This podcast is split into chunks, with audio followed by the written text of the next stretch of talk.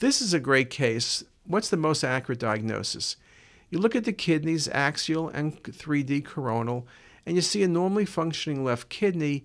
The right kidney is enlarged. There's a staghorn calculus in the renal pelvis and additional calculi in the calyces. I said the kidney was large. There's dilated calyces, staghorn calculus. There's minimal, if any, renal function.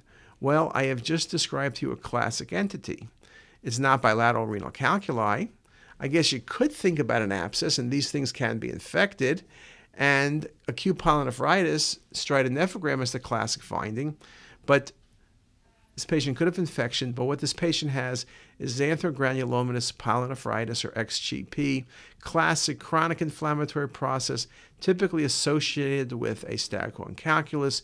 Kidneys can get large. It can be the whole kidney, as it typically is, as in this case, will be portions of the kidney. It is not uncommon to see associated psoas abscesses in these patients. Wonderful case.